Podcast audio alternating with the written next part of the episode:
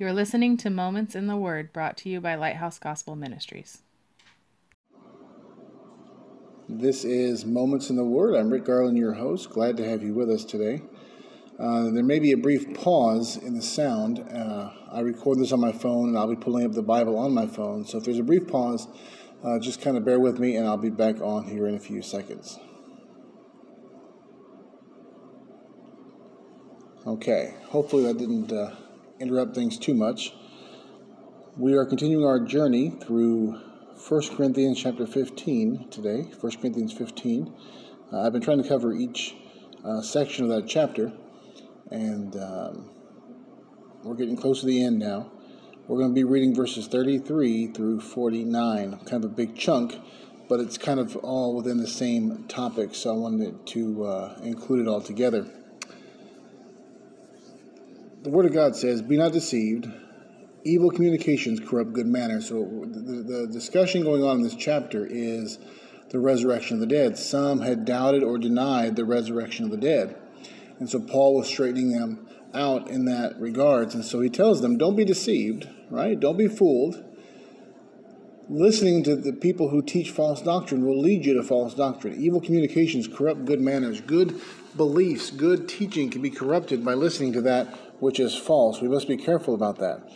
But some will say, verse 30, uh, I'm sorry, verse 34, awake to righteousness and sin not.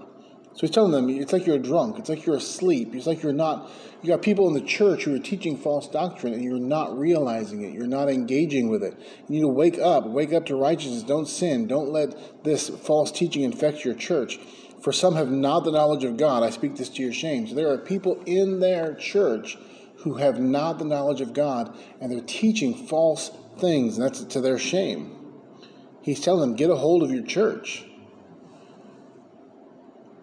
Verse 35 But some will say, some man will say, How are the dead raised up, and with what body do they come? So this is not out of curiosity, but mocking the idea of the resurrection of the dead. Right? They say, Oh, what? What do they raise up? What do they look like? What kind of body do they have? That, that doesn't happen. That's not a real thing. Verse 36 Thou fool. It's not calling him a fool out of anger, but out of zeal for the word of God and for truth. Thou fool, that which thou sowest is not quickened or made alive, except it die. And that which thou sowest, thou sowest not that body that shall be, but bare grain, and it may chance of wheat or some other grain. So in verse 36, he's drawing an interesting. He says, Thou fool, that which thou sowest is not quickened or made alive, except it die. Jesus used the same uh, um, example about his own death when he said, "Except a corn of wheat fall to the ground and die, it abideth alone. But if it bite, but if it dies, it brings forth much fruit." Right. So the seed has to go into the earth and die in order to bring forth life. And so uh, that which you sow is not made alive except it die. So when it dies, it's be made it's able to be made alive again. And that which thou sowest, thou sowest not that body that shall be, right? When you put the grain in the ground, that's not the corn that you're going to have afterwards. That's just a, a naked grain, a bare grain, right? And then it dies in the soil and brings forth fruit, and it brings forth corn or wheat or whatever it is that you're growing. So what you sow is not the body that shall be, but bare grain. It may chance of wheat or some other grain. But God giveth it a body as it hath pleased him, and to every seed his own body. So God is the one who brings about the new body. So when they when these mockers are saying, well, how is a body changed? How is it raised? What does it look like? What does it become? It's God that does it. With God, nothing is impossible. God is sovereign. God gives it a body as He pleases. Verse 39 All flesh is not the same flesh, but there is one kind of flesh of man, another of flesh of beasts, another of fishes, and another of birds. There are also celestial bodies and bodies terrestrial, but the glory of the celestial is one, the glory of the terrestrial is another. So he's giving differences now, right? There's difference in the flesh of men and uh, beasts and birds and fishes, right? Um, the, there's different. Uh, there's there's celestial bodies which are more glorious than the terrestrial ones, right? There's more glory between the different terrestrial bodies, the birds, the fishes, the men, right? So he's drawing comparisons here because his point is going to be that the, the, the, the body that comes forth is better, more glorious than the body that is sown into the ground.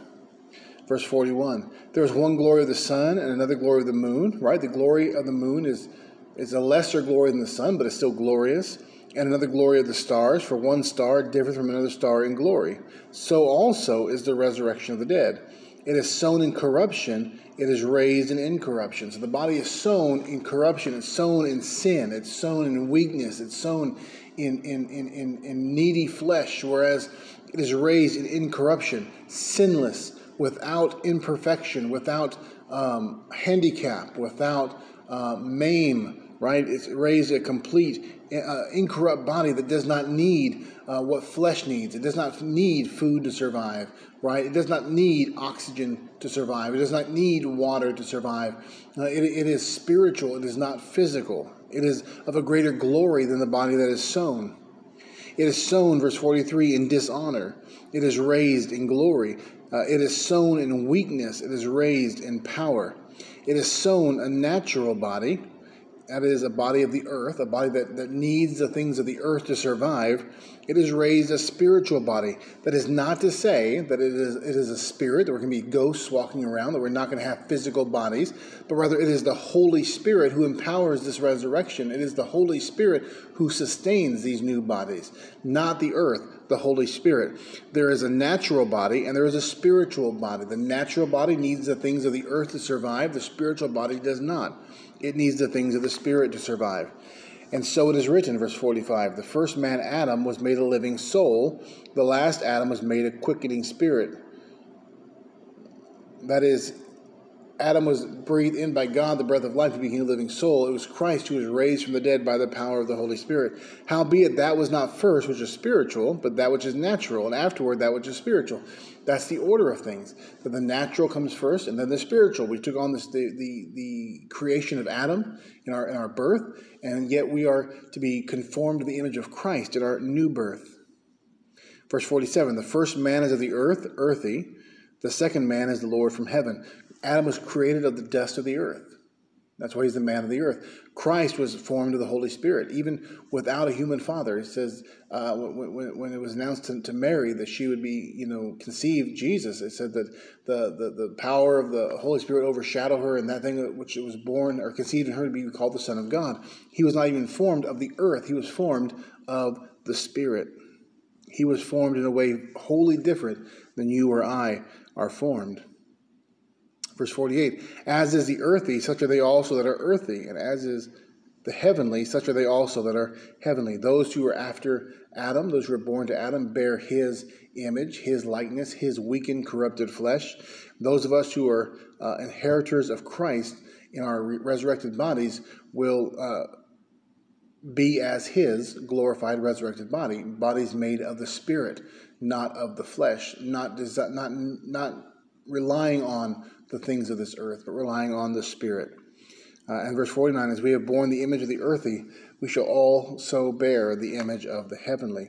Just as we were made in Adam's image, both in our sin, our guilt, our sinful nature, and our weakened bodies, so we will be in the image of Christ in the resurrection. That is, we will be without sin, we will have his righteousness, and we will have bodies that, are, that do not corrupt, do not age, do not infirm, do not die, because it is the Spirit that sustains them, not the things of this world.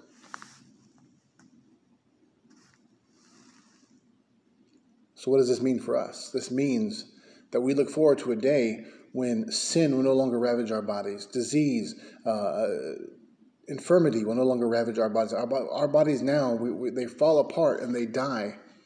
We all have death to look forward to, but in the resurrection, there'll be no death. Our bodies will be raised and they will live forever. Now, they're the same bodies, okay? The same bodies that are sown are changed and resurrected. We're not created new, we're resurrected. The same things that, when you put a seed in the ground, you bring the seed back out, right? But it grows into something new. The same thing will be with our resurrected bodies. They will be, after having been in the image of the earthly, the earthy, the, the, the first Adam, they will now be immortal, incorruptible, sin free, disease free, eternal bodies, but physical bodies. The same body that was put in Christ's tomb came out of his tomb in a glorified way. So will be with us in our graves. He was not given a new body. He was not recreated. The same body that was put in there was raised, but it was raised incorruptible. He was not a spirit. He was flesh and bone. As he said, touch me, feel me. He ate with them. He walked and talked with them. He was a, a human being, a man after his resurrection. And so we will still be human men and women after, after the resurrection, but made after the incorruptible image of the Son of God sown in corruption, raised in incorruption. What a glorious truth. Heavenly Father, thank you so much for that truth that we have the future resurrection to look forward to, that these bodies are not our final word, that the wheelchair, the arthritis, the cancer, whatever disease, the people who died, the plague, right? That that is not our final body the aged and infirm body that we may have today may, is not the final body, that we will be made like unto your glorious body. Thank you so much that as, as our loved ones die, we can sow them into the ground in full confidence that you will raise them glorified just as you are. That as we face that day ourselves and we are sown into the ground, we can go into the ground with complete confidence that you will raise us up again with a new and glorious body like yours. Thank you so much for that. In Jesus' name we pray. Amen. Thank you for joining us for Moments in the Word. Lighthouse Gospel Ministries is an outreach ministry focused in street and prison evangelism, as well as reaching the needy with hope and help. To partner with us financially, go to gospelbeacon.org. All donations are tax deductible. We hope you are blessed and hope you will join us again for Moments in the Word.